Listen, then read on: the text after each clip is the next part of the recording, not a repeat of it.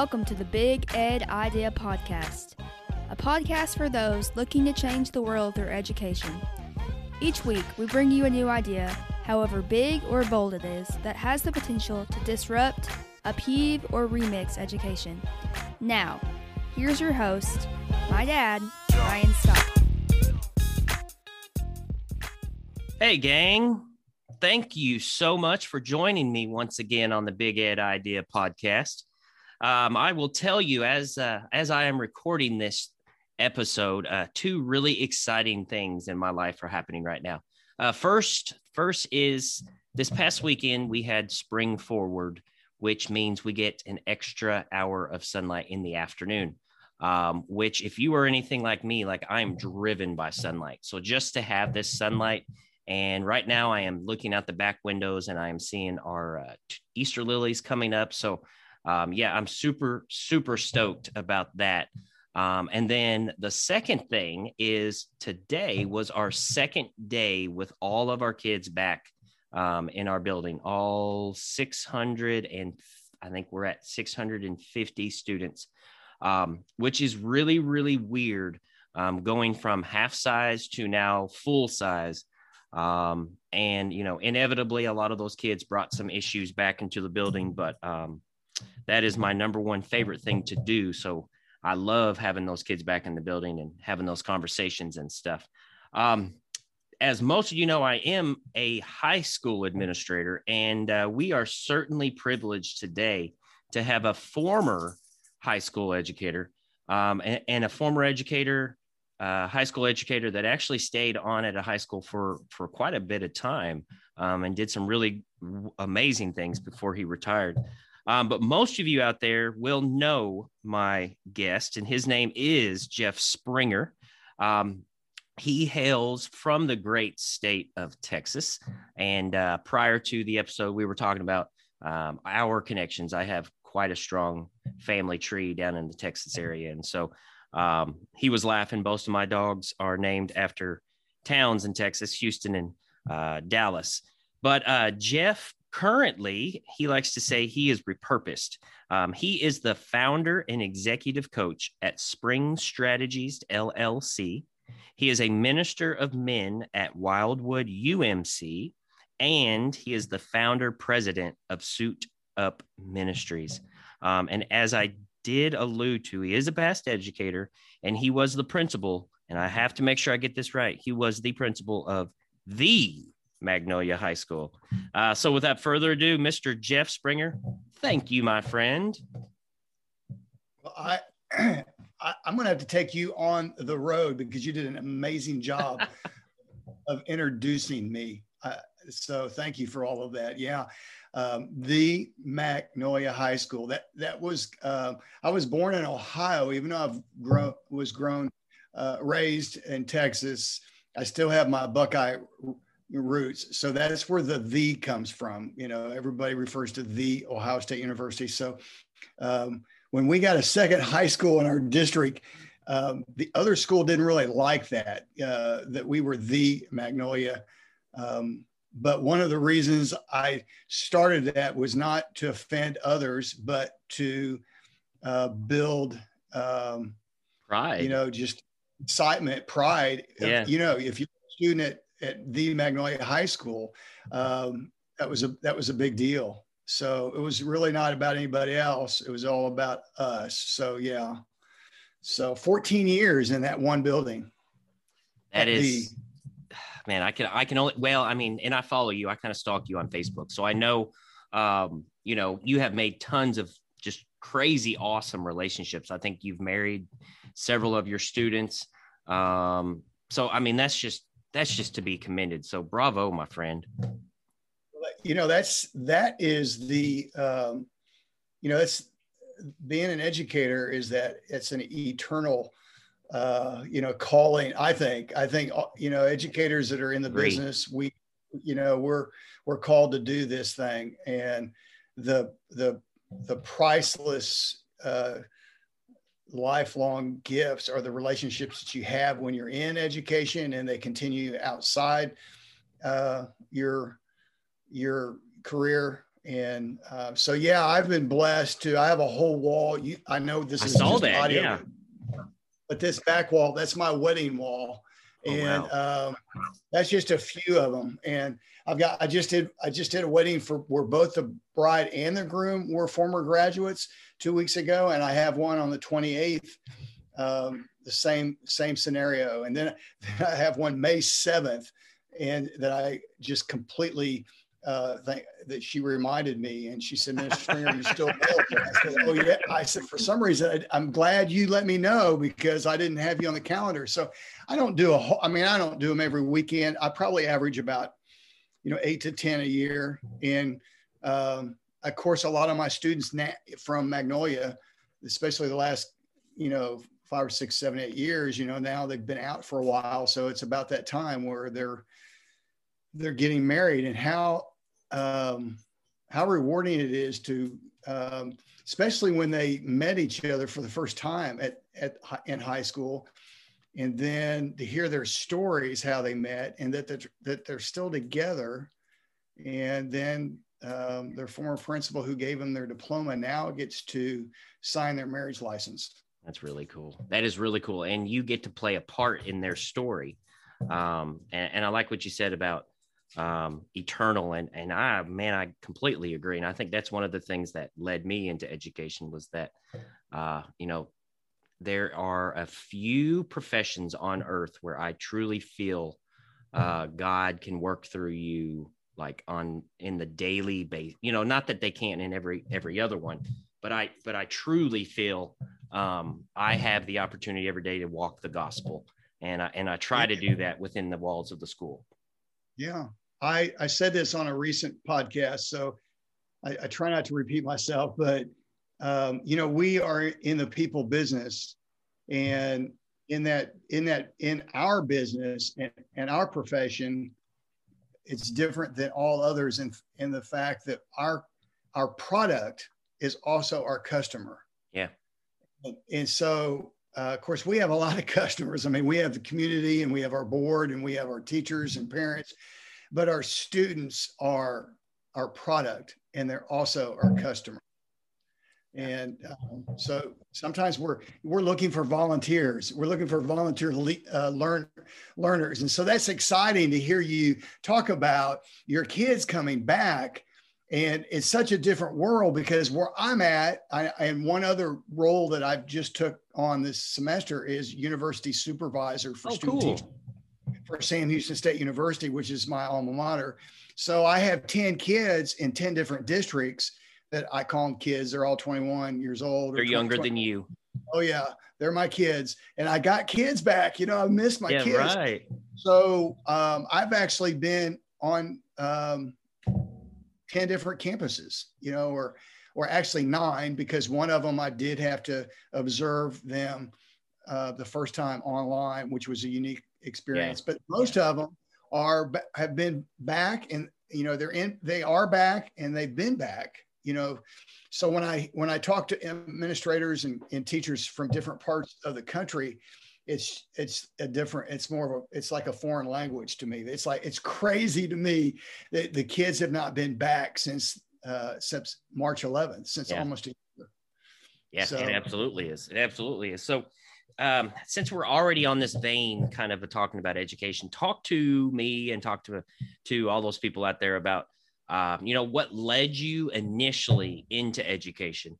Um, you know, as you and I were talking about prior to hitting the record button, my, my I like to say I wandered quite a bit until um, literally education landed at my feet um, because of some things that happened in life but I would love to know, you know, what initially led you down that education path. Well, I had, you know, I had a uncle. Oh, I have an uncle still. My dad's brother, who was education, and he was a coach. And and as you know, in Texas, coaching is a big deal, football Yeah, and so. yeah. forth. So when I was in college, I, I honestly I started off as a social work major. Oh, I could see that. Yeah.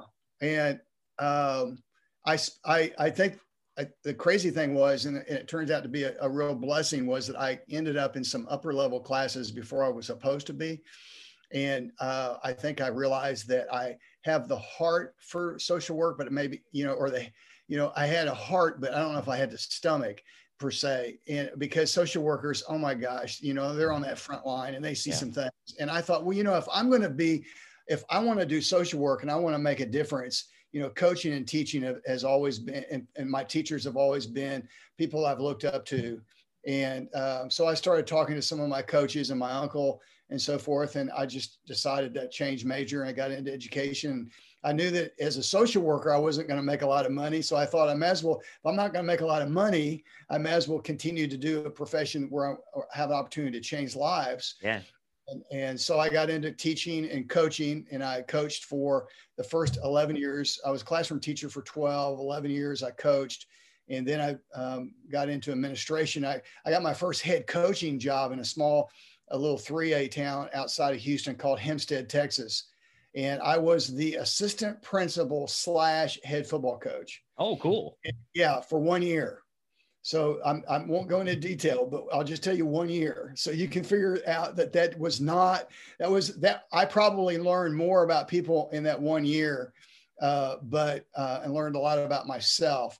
But that kind of opened the door uh, in changing my career from coaching and teaching to full administration. I came back to the district that kind of raised me in Cy-Fair area, which is a huge district in this Northwest Houston and uh, was an assistant, became an assistant principal for four years, and then uh, an associate principal at a high school with about 3,500 students at Jersey Village High School uh, for five years, and then was able was blessed uh, to become the principal at the Magnolia High School in 2002, and so I finished my my 34 year career uh, at Magnolia High School as the high school principal there. We had uh, we had we we had as many as 2,800 students before we opened our second high school in the district, and we dropped down to about 1,800, and then we it went back up to about 2,100 when I repurposed, and both schools, the two schools in the district, both had about the same enrollment on opposite ends of the town. So.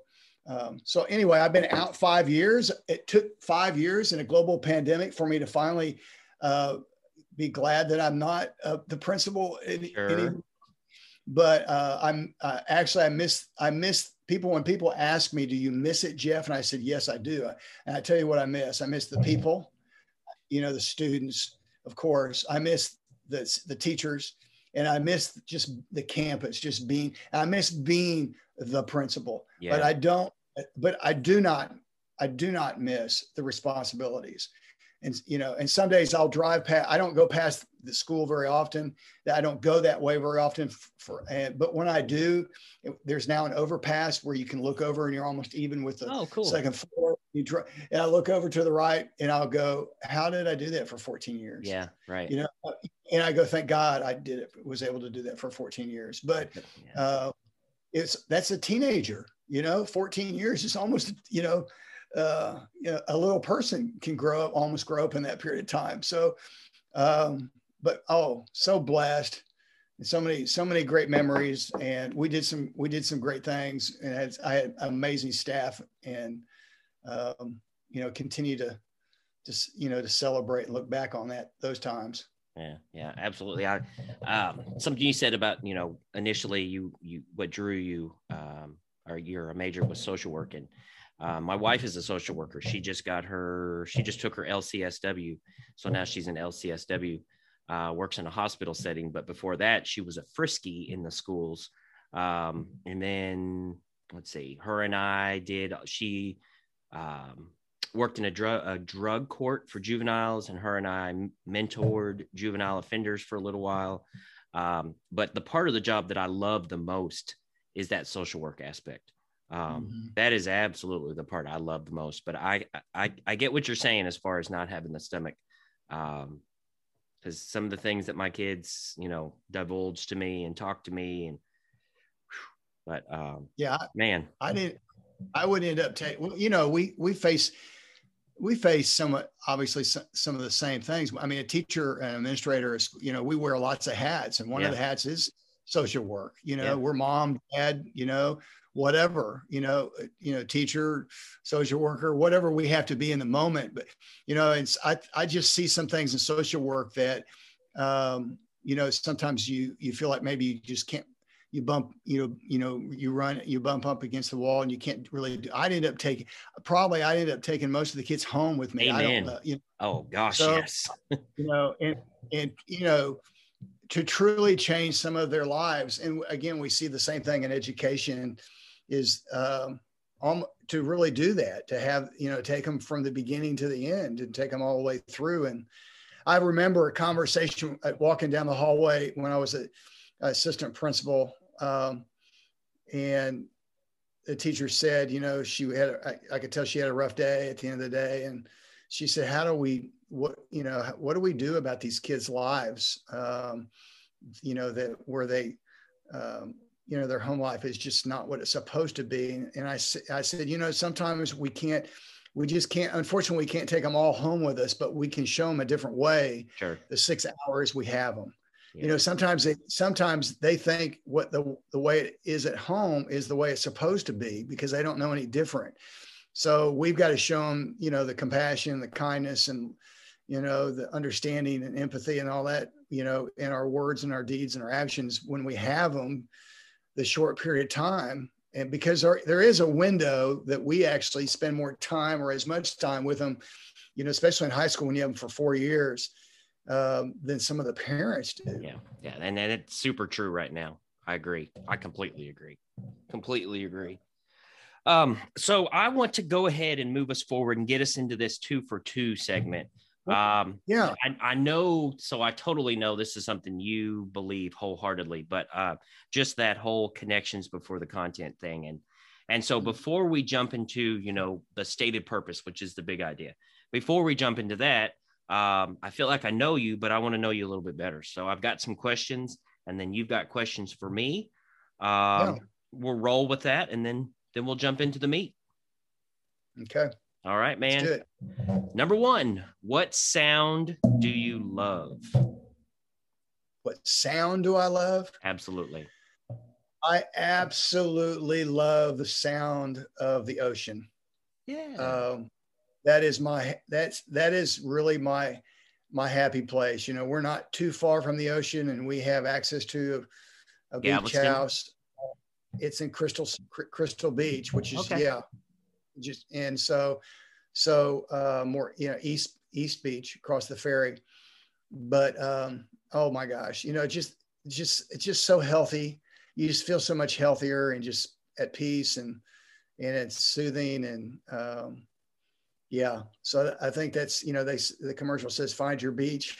you know, I th- you know I think that's my I think that's it. That's a great Oh. question. My girls just uh they put up a countdown because we are going to uh, Orange Beach, um, Alabama, which is right at the tip of Florida Alabama line.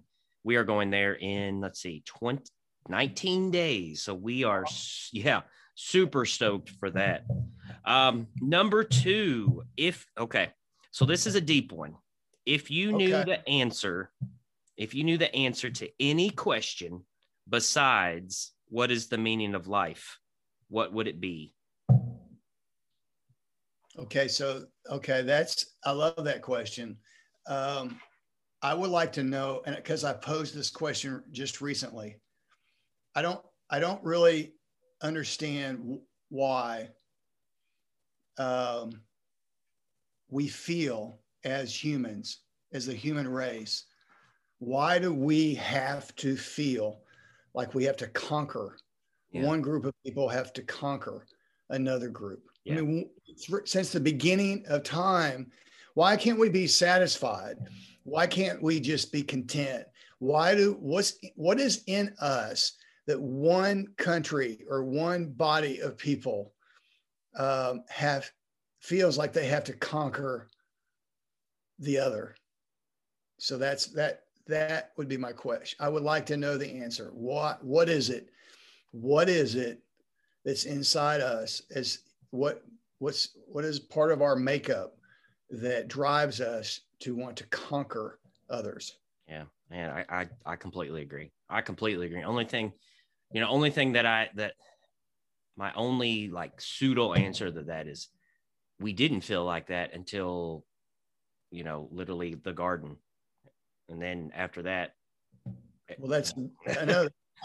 it's like it's like uh, you know it's when I talked to men, I said you know about being the being the the go- a godly man. I said you know we've been hiding in the bushes since Adam and Eve, sure. since we've been passive from the very beginning. So it, things have just not things don't you know things are still the same t- 2000 years later right. I mean and we're doing this we're just repeating the same same things. And um, i don't know. I think it probably has to do with the of being you know thinking that we're we are right. We're we are the you know that we're right they're wrong. Yeah. And um so i don't know. I just we'll we'll cogitate on that one so I've I have uh, asked I can't remember who I asked this a couple episodes ago, and I'll be honest, if I could answer any, so if I knew the answer to any, it would be how do we stop generational poverty? Um, mm. I just see personally, I see poverty as the number one thing that is derailing the education system um, here in the United States. Just so many implications, so many side effects that if if we could just stop generational poverty um well, i have a i have an idea. And i, I mean i honestly believe if you if it, if everybody wants to everybody wants to stop poverty but this but the one the, one of the driving forces is fatherlessness. Sure. You know, you know poverty is a kid that grows up with a single mom is about 20 times greater chance that, that, that he's going to he's going to continue the poverty cycle. Yeah. And just being just two parents together doesn't solve the issue, but let's face it, that's a possibility of two incomes and not just sure. one. Sure. It's a great it's a greater opportunity. So if you if you look at the statistics of poverty and perpet that's perpetuated is it, you can see the, the absence of the of a father and the nucleus of a family. Yeah. And um, so if you want to solve a lot of things, crime, pregnancy, drug abuse, a lot of things, the, the read a, there's a, a book called Fatherless America by Bill Horn. He's a sociologist, and it's called Fatherless America. And he he shows he shows proof that almost every social ill in America goes back to one thing, and that's fatherlessness. Hmm. Okay, I'm gonna put it in my uh, Amazon cart today. As soon go. as we're done, as soon as we're done, I'll it's, um, about it's an old book. It's like 2000, 2001, something like that. But Fatherless America, okay. Bill Blank. Yeah. Okay. Okay. All right, my friend. Uh, it is your turn, so please ask away. Yeah, my now my questions may not be quite as deep as your questions. That's okay. That's good. That's knowing, good. But knowing you and seeing some of your posts, which just warms my heart, especially when it has to do with being a dad and and being uh, a girl dad. That's right. So I only had I only had one girl. I had one girl and one boy. So I could I literally could treat them differently. Sure. Because when I tucked my daughter in at night, I was they're 15 months apart. I would say, now remember, Carly Rochelle, you are daddy's precious little girl. I would tell her that every single night. And then when I go to my son's room, I would go, now Logan Roy, remember you're daddy's precious little boy now i always wondered what would i do if i had more than one daughter? And and god kind of laughed at me because he gave me two granddaughters. So, sure yeah. so, so now i've got you know, so so now i'm kind of figuring that out a little bit and and one grandson. So uh so tell me what do you do how with four from ages four to 17 how do you make sure that all four of them individually know that that they are daddy's girl? Yeah. So I'll tell you that is it's tough because I mean, as you know, our kids need uh, individual time. And so having four means that I have to hollow out, not that I have to, that I want to hollow out four separate times.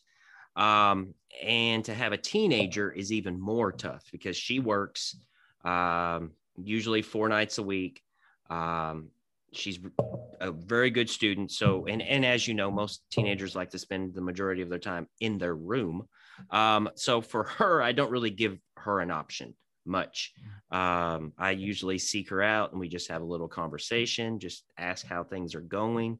Um, I try to make time for her to just, you know, um, go somewhere with me. Um, right now, actually, we um, one of the traditions at her high school for prom is the dads and the daughters waltz or the moms and the son waltz at the prom. So we are in the middle of taking waltz practices. Um, and one thing that i have quickly learned is that i am not a dancer. Um, so last night when we were waltzing it was just it was so fun just giggling and laughing and stepping on each other's feet. Um, you know, as I alluded to previously or prior to the episode, she was my angel. And I tell her that all the time. Like, she was the reason that I am who I am. She's the reason I quit doing all of the stuff that I should not have been doing. So it's really going to be special. And I know I'm going to bawl like a baby when she graduates. Um, the other three, um, Hazel and Stella, they're my middles. So they're nine and six. Um, Stella, I had the absolute just I was so blessed to be her kindergarten and first grade principal. And so mm-hmm. for two years, she rode to school with me every single morning, rode home with me every single morning. Um, one of my things that I really believed in is I went to all of the city council meetings and I went to a lot of the uh, political stuff within the city and a lot of the planning commissions and stuff. And she uh, was always with me. Um, and so we got to spend two years together doing that. My um, six year old, she likes to go to the grocery with me. So she goes to the grocery with me quite a bit. Um, same thing with my four year old. But then also on top of that, my wife and I uh, alternate every night who gets to put the girls to bed. Um, and one of our routines, which has always been a routine, is a book. Um, no matter if they're in trouble or not, we always read a book. And one thing my three youngest have really gotten into now is music videos. Um, and I'm a big Coldplay person. So every night we read a book, every night we listen to a Coldplay video. Um, selfishly, it's so I hope they get into music the way I did. Um, but then also, I'll tell you the biggest thing that we do together. Every summer, I am a counselor at a church camp um, Santa Claus United Methodist Church Camp in Santa Claus United in Santa Claus United, sorry, Santa Claus, Indiana. Um, I have been going to this same church camp since I was in third grade, so and pretty religiously about 25 years. Um, my oldest was a tag, then she was a counselor. Now she's a junior counselor. Next year she'll be a counselor and we're starting kind of the same routine with all of the the other girls now. So they come to camp with daddy every year. Um but i mean those are you know you, it's just things you got to hollow out. Right right. Well being just being intentional is so sure. so important you know. Well that's that's awesome. You know dad the acronym for dad is daily active devotion. And so that is uh, that's what we we preach to our men all the time. I was like you, that, that two years you spent with your daughter, Stella, right? Yep. Um, that's that's going to be really cool. My daughter was a freshman when I became when I was a freshman principal. So we we had a year we were building a house, but our house wasn't built yet. So we had to drive from another community uh, into Magnolia, and so I had her for an, a half hour coming and half hour, you know, heading home and so cap- captive for a solid that solid freshman year. And um, I think that I, I, would sometimes I'll take that same drive, you know, going somewhere, and I just have memories of us having those conversations, or I'll sure. see things on the side of the road that's still there today, you know, and um, that's awesome. Okay, so second question, Ryan, if you weren't an educator, if you were, if you were, if you did, were, if you I know you wouldn't, but if you chose to do something else, what would it be? So this is actually one um like I'll be honest, I I tried twice, three times to leave the profession. Um, and I applied for our city police. Um, and then I got no twice. I um, got full custody of of Madison, and at that time, I took it as my sign um, that I needed to stay where I was. Mm-hmm. Um, and then I applied for the state police force because um, I was wanting to get out of it um, for various reasons. I, I just I don't know. I was maybe I was in a funk or something, and I didn't know what my my true passion was at that time. This was like the first five years, um, hmm. and I got through the first round of you know of testing and interviews and stuff, and then my wife got pregnant. And one of the things with our state police is you never know where they're going to put you. So we live in Western Kentucky, and there was a very strong possibility that if I did get it, they would move me to Eastern Kentucky which is like four or five hours away. Um, and being the wonderful husband that I am, um, when my wife said, Don't do this, um, I didn't. Um, but it's really funny, coincidentally, like I think it was the next year, maybe the year after that, I moved schools to work with um, in a school that was 97% free and reduced. And I just found my calling, like, mm. you know, so, you know, I, I'm a true believer, and I've said this before, that God puts you in particular places at particular times for particular reasons. Um, I, I don't think it was. I definitely don't think it was happenstance that that all that happened the way it did. Yeah, yeah. Well, you know, and and sometimes I think that is you almost have to um, visualize what it would be like without you know your current situation and, and sometimes it's nice that you don't ha- actually have to leave it to realize that you know what you had and some you know sometimes if you go through that process and then you go okay is this really is this really what i'm supposed to do you know and then you sure. go you know it kind of gives you new lenses on maybe a new appreciation and say you know what what i'm i'm doing what i'm supposed to be doing you know yep. so exactly and i i uh I believe 100% that God gives you uh, God winks every single day. Um, and you just got to pay attention. Um, yeah. Our man, uh, Martin Silverman, I know you, Martin, you know Martin. Today he uh, posted a picture um, of some students in his office that he let play with their typewriter. With his typewriter, they were like, you know, what is this thing? and he he left him in his office for I don't know a little bit, and then he had to drive him home. But when he came back, he saw the note that they had written, and it was something to the extent of "We love Mr. Silverman because he's so kind and so nice." And um, don't doubt that that's not a God wink. Oh my gosh! I told Martin when we visited. You know, I've never, obviously, just like you, I've never met you in person or met him in person, but I feel like I know him. Sure you know we've through this through this you know this global pandemic some of us that have gravitated towards each other are based on because of our pa- common passions and so forth. It's just we just draw we're just drawn um, you know to you know to your energy ryan and and and martin's the same way. And martin i told martin i said he is like if you looked in the dictionary for elementary principal it would have his picture. Yeah sure. You know he's he you know he is the consummate i mean he is the ideal uh, in my head of what a a male elementary yeah. principal is supposed to be.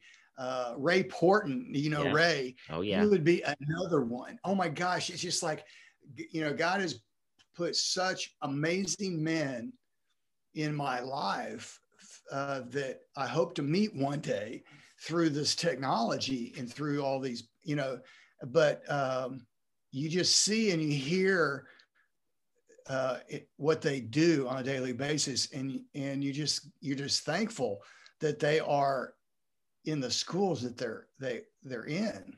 Well, so. I, whenever uh, when our boy Hal gets this Men in Ed conference up and running, um, I can guarantee you that we are going to have a, a, blast. Oh gosh! Oh my! Can you? I talked. Speaking of Hal, I spoke to Hal today because uh, you know, we just we you know he's in he's in Houston. Yeah, sure. But for, we've known each he and I have known each other.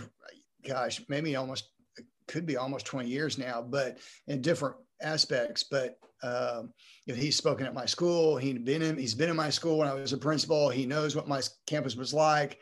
And uh, we've been on podcasts together pr- prior to Men in Ed. We've done, you know, if you go to our website, you can see several uh, podcasts when podcasts weren't even a th- really the thing. And, um, but yeah, and he, we had the conversation before he launched Men in Ed. back in March, it, it, you know, he was telling me about what he was going to do. And he said, what do you think? I said, you just got, I said, just, let's just do it, man. That's right.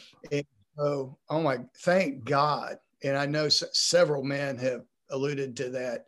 If that was the only, if that, I, you know, I'm a part of some other things, but if that was the only medium that I could, if I could, that, that I, if I had to make a choice, uh, I, I that my Voxer group, my button up boys, um, of you know Andrew Streeter and and Mark Horner and Prickett and Porton. Um, that Men in Ed has been, uh, you know, you know, really, literally, without being dramatic, a lifesaver. Yeah, you know, I, I would know. definitely, yes, definitely say that. So, uh, so Hal when you hear this, um, we need Men in Ed um, conference 2021, maybe 2022, sponsored yeah. by Whataburger. So we will be ready and willing to take that leap. Um, so without further ado, uh, Jeff, let's get into the stated purpose, which is uh, to connect the vision of one with the passion of another. Um, I've said this before, but uh, Simon Sinek he makes the uh, statement that uh, not everybody's got to have a vision. Um, it, you know, not everybody has to dream big. Sometimes it's it's somebody's vision that one person will connect their passions with, and that's kind of how you get change happening. So, um, before we start with your idea, give us a little background on what you see as a problem. You know that your idea hopes to alleviate. Well, you know, my dissertation was in those of the, you that know me know that I love hashtags and I love acronyms. And you put the two together and I'm in heaven. So, um, but my my research when I was working on my doctorate was you know, had a lot to do with with secondary because I'm a secondary person and uh, creating positive a positive culture. Yeah, um, and so the import some of the question was the the importance of, of play in secondary schools. And now a lot of secondary schools uh, administrators will cringe when they hear that. Um, but play not in necessarily playfulness but play as in collaboration investigation innovation discovery you know um, so, you know, creativity, you know, connecting, you know, we call it organizational play, you know, engagement. You know, I have, um, so, so, it, so my question um, was the, per, you know, what was the per, perception of play and play's role in creating a positive school culture uh, and a perception of play of secondary school principals yeah. and administrators. Yeah.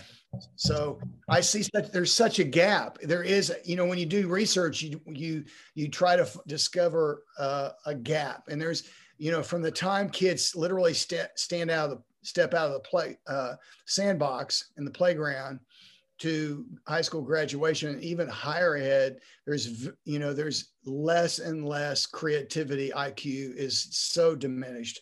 We, these kids come out so full of information but they don't even know, they don't know what to do with it. Yeah right. Yeah. Yeah oh uh, yes. so then so the intentionality of of play uh, in secondary schools both in leadership and in culture is um, you know, is is is rare. Okay. You know, it, I mean, so that's that's that's the problem. Okay. So if uh and I would agree. And I would agree because, you know, I spent 12 years at the elementary level. Um, and then when I came into the secondary level, um, I just, I mean, honestly, I only knew, I only knew how to be me. And I'm a bubbly guy. I dress up for my kids. Um, I pass out licorice every day to my students. They know um, I'm a very elementary minded guy. Um, but I would agree, like, that's not, it's not the norm at the yeah. secondary level. Um, so talk to us. Okay. So if that is the issue, that there's not enough play at the secondary levels, um, for whatever reason, um, partly I, partly for me, I feel like we we push them into adulthood way too soon. They're still kids. Let's treat them like kids. But what do we do to engage that playfulness in the secondary yeah. schools? Yeah, that's a great question. Um, you know, when I was doing my research, uh, my my hypothesis w- was that kids, or uh, my conclusion that I forecasted was um, that things like high stakes testing and um, the high pressure of credit and graduation and all those things would were things that would push out uh, elements of play. And what year um, was this? Do you remember what year it was when you did that? When I did the dissertation? Yeah. Oh, I just I just became a doctorate a year ago. Okay. Okay. So yeah. So I was literally I was I started my my doctorate program my last semester as That's a high school. That's right. That's right. I wasn't I didn't I started at the young age of 57. got my doctorate right before I turned 61. So um, so on March 11th, the day that everybody, everything shut down in America, I was doing my dissertation that afternoon. so I will never, I just had my anniversary last week. So congratulations. So, um, so I'll never forget that day for a lot of reasons, but, but what I found was when I, and what I did is I interviewed 12 uh, principals and assistant principals at, at junior high and high school level. And, um, at, and I interviewed him three times. It's called a three part process. So 36 different interviews and three with each one at different, different times spread out and to really get the context. And what I found out overall was it wasn't those constraints that were uh, necessarily ex, uh, external. It was more internal. It was their own leadership. They admitted that it really it was their own leadership styles a lot of times that got in the way of a play. In other words, for them, uh, and I say this is sometimes a, a challenge, they would say that for them, in most cases, a play is work. Yeah. And uh, whereas I would say my work is play. Sure. And so if you have to work at play, if you have to work of being, you know, and it sometimes it's a sometimes it's just a natural tendency. You know, I I didn't have to work at play. It just became just like you. You bring that you bring that elementary nurturing, uh, you know, uh, compassion, you know, loving, you know, blue. If you're familiar with colors, uh, to the to your to your uh, high school. As matter of fact, I loved hiring elementary and junior high uh, teachers to, in the high school campus because they would bring a lot of times they would bring that with it you know it's more conducive in elementary but it also is lacking in elementary too. And there's there's where the problem starts. You know high stakes testing starts in third grade in texas. So you know we're you know we're uh, the days it's it, you know it's crazy sometimes i think some of the things that we um, you know are, are trying to ram down these kids you know you know in into their th- down their throat you know when uh where sometimes kids can't you know cannot you know they don't have time to just be kids yeah. and uh, exploration and and and so forth but but um also it has to do with the culture just the way we interact with each other the way we um, have freedom to, you know to not worry about whether we're going to fail you know, if we try something new, you know, risk risk taking, you know, autonomy, you know, goal focus, and the you know having a voice on your campus, and, um, and you know, from the students all the way down to uh, the you know I mean, from the teachers all the way down to the students. And so, so it becomes evident that when you walk into the building, you know, you know that there's something different about, you know, about that school, about that campus. And, um, and so we, we talk about in in in my consulting we we use the word play as an acronym and so if so if i was going to sit down with a coach and, and with someone and, and, coach them and do some one-on-one executive coaching you know the first thing i would have them do is talk about who are their people and that's p the p in play is who are your people? And uh, you know who are the people that you depend on? You know who's who are also maybe your inner circle people? You know who are the people that care about your journey? Um, you know who you know who are the people that um, balance you right. Yeah you know, who have this who have expertise in the areas you, are deficient. Who are the people um, that um, are your 3 a.m uh, list that you could call if you you know you you needed them in the middle of the night you know that kind of thing. So we talk a lot about that identifying those people then also looking about looking at those people uh, that you know that need to be your people who need yeah. to be on your team that aren't there yet you know and you know who, who what's the next level? And um, and then the next step that kind of and they kind of all build on each other but they can also be independent as well. And the l stands for love.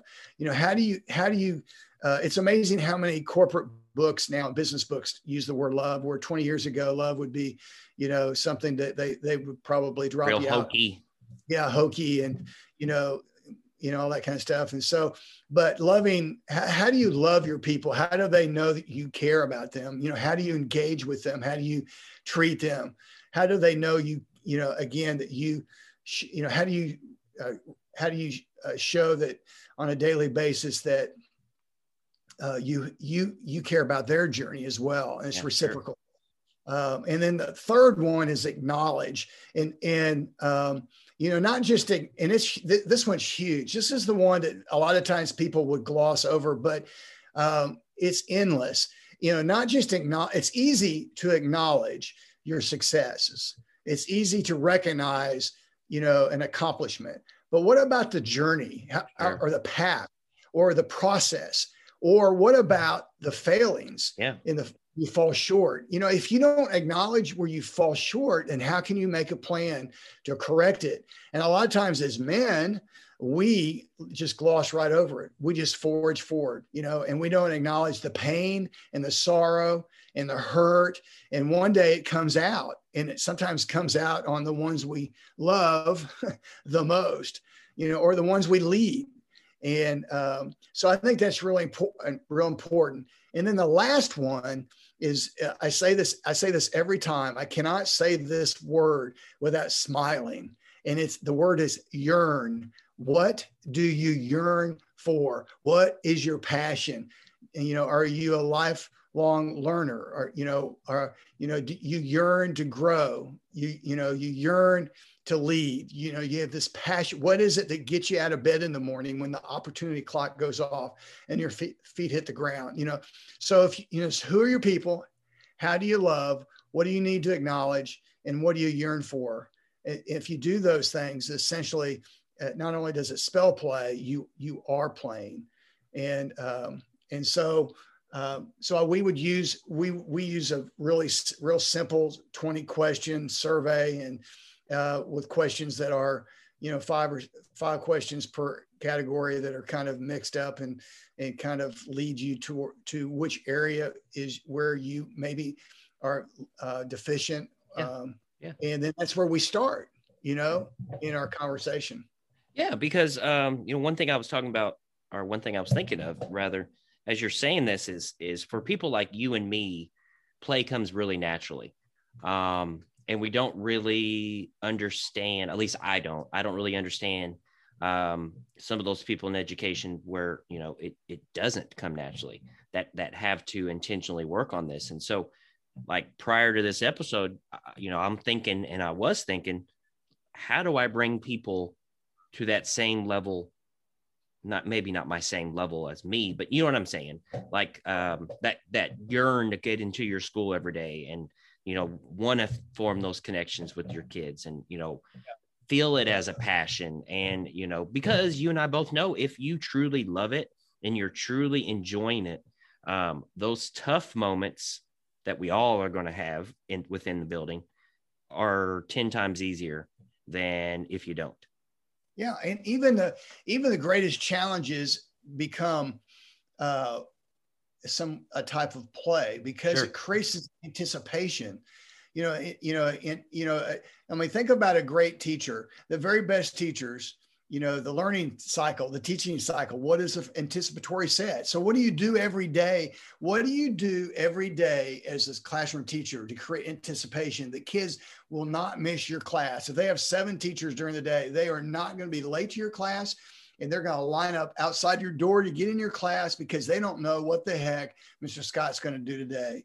You know, and so you create that level of anticipation and then there's this surprise level that turns in, you know, and it's like this, you know, that's when the light bulb comes on or, or they want to do it again, you know. And so you as a leader, you can also do that as a principal, you can find ways to be intentional about do, working that into all the, you know, we talk when I interviewed the, the principals, we talked about how do we uh, how do we intertwine the aspects of or the elements of play into your your faculty meetings, yeah. into your into your team meetings, into your you know department chair meetings, into your uh, your professional development, you know, into your strategy plan into your campus improvement plan. I mean, there's a way that there is a way, you know, not everything is going to be a party. That's not pl- necessary yeah, play. Right, right. You know, one of the um, strategic play is, um, you know, the example is, you know, an architect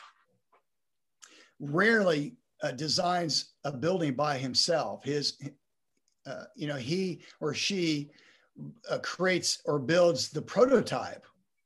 And then they then you bring it in a room and you lay it on a conference table and everybody pokes holes in it. You know they say well or suggest well what if we did this or what if we did that or you know and and so before he when he walks out of the room he's got a whole new uh, collaborative team concept. And then he comes back with another pass at it. And you know and so that that's play. You know that's you know that's discovery. That's again that's uh you know engagement. And so we talk about play engagement is the engagement is what we want. That's the ultimate goal with spring strategies is engagement. And the vehicle is play. That's how we get there. So you know through rec you know we talk about you know recognition. We talk about you know again uh, this level of of connecting you know, and uh, you know, communicating and look in and uh, you know, when you do that, the recognition, it's giving people an opportunity to utilize their their talents and their ideas. And then when people feel like they're, they have that voice to do that, then they're going to contribute. And when you're contributing, the you know it just brings that whole level up because now I'm empowered and I have a voice and I contributed. You know, I used to stand in front of our uh, high school seniors. Uh, well, actually, every every week I spent 30 minutes with one whole class, either freshman, sophomore, junior, senior, for 30 minutes. We had a built-in schedule that was we had a PLC schedule where the teachers would go to PLC, and I said, "You give me the kids." So I would take the kids in the auditorium, and or or a class, you know, like so we would have five or six hundred kids in there or more, and um, we would check their pulse and so forth. But one of the things I always said to them was, if you don't like school, do something about it. You know, don't just gripe about it. Contr- what my question to them was would be, what are you contributing to change the school that you say you don't like? Is there is there a club or organization that we don't have that you'd like to start, or is there a process that you'd like to take you know have us take a look at but contribute. And i do the same thing with teachers. But you know in order to do that you have to have a foundation of some type of relationship. And that's um, play. Yeah and that's play. Yeah. Couldn't have said it better. Man that's great. Um yeah man as i reflect on on those words um it makes me remind it reminds me of something when i was in the elementary classroom and and my kids knew that um, and they would they would finish this i'd say you're not having learn or you're not learning unless you're and they'd say having fun. Um, and they knew that in mr scott's we were always going to have fun. Now they also knew tough love was a part of that accountability yeah. piece.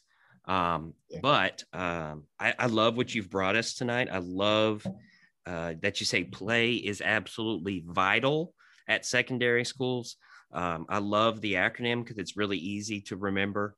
Um, so just to, to summarize for everybody out there, that's people, love, acknowledge, and yearn. Um, and and so to to close us, kind of to, to take us to a closing point tonight. Uh, Jeff has given us a lot of information, and he's given us um, some pretty good steps to bring play back into our school.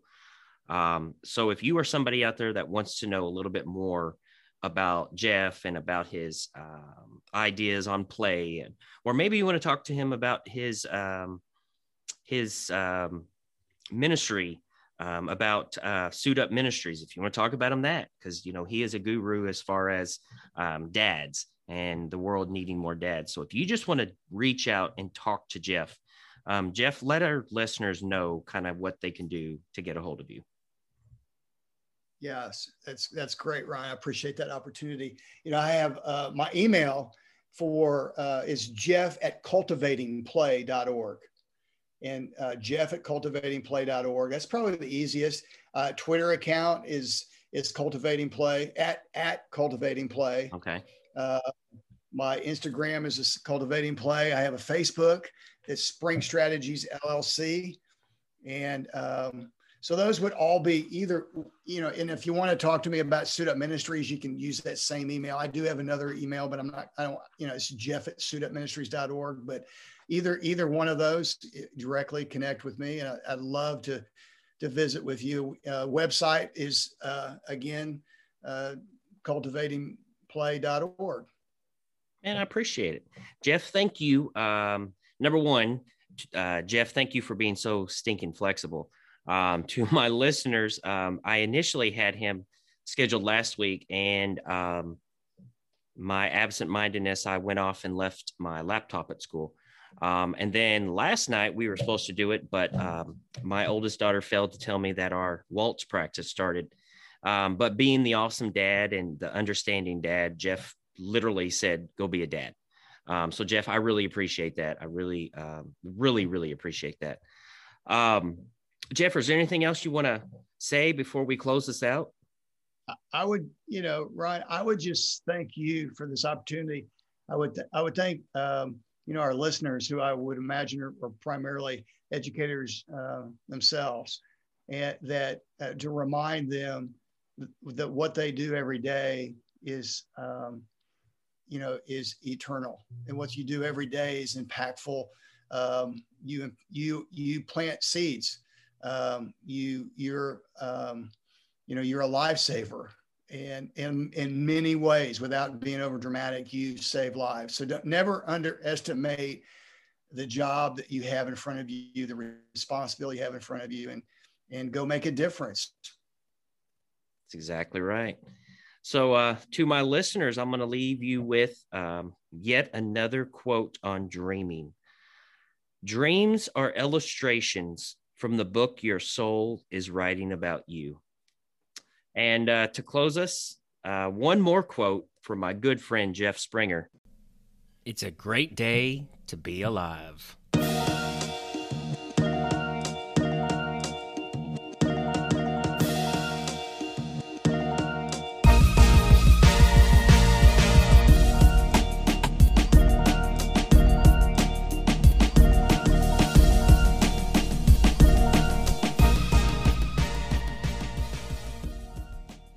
Thank you for hanging out with me here on the Big Ed Idea podcast. My hope is that this would be a conversation, a meeting of the minds and a space for one person's vision to inspire the passions of another. However, none of this can happen without you. So, let's be change agents together and build a better future. Please subscribe or reach out to me on Twitter, Facebook, or Instagram. Come to the conversation with your passion, and together, let's build something awesome. Until next time, I'll see you in the funny paper.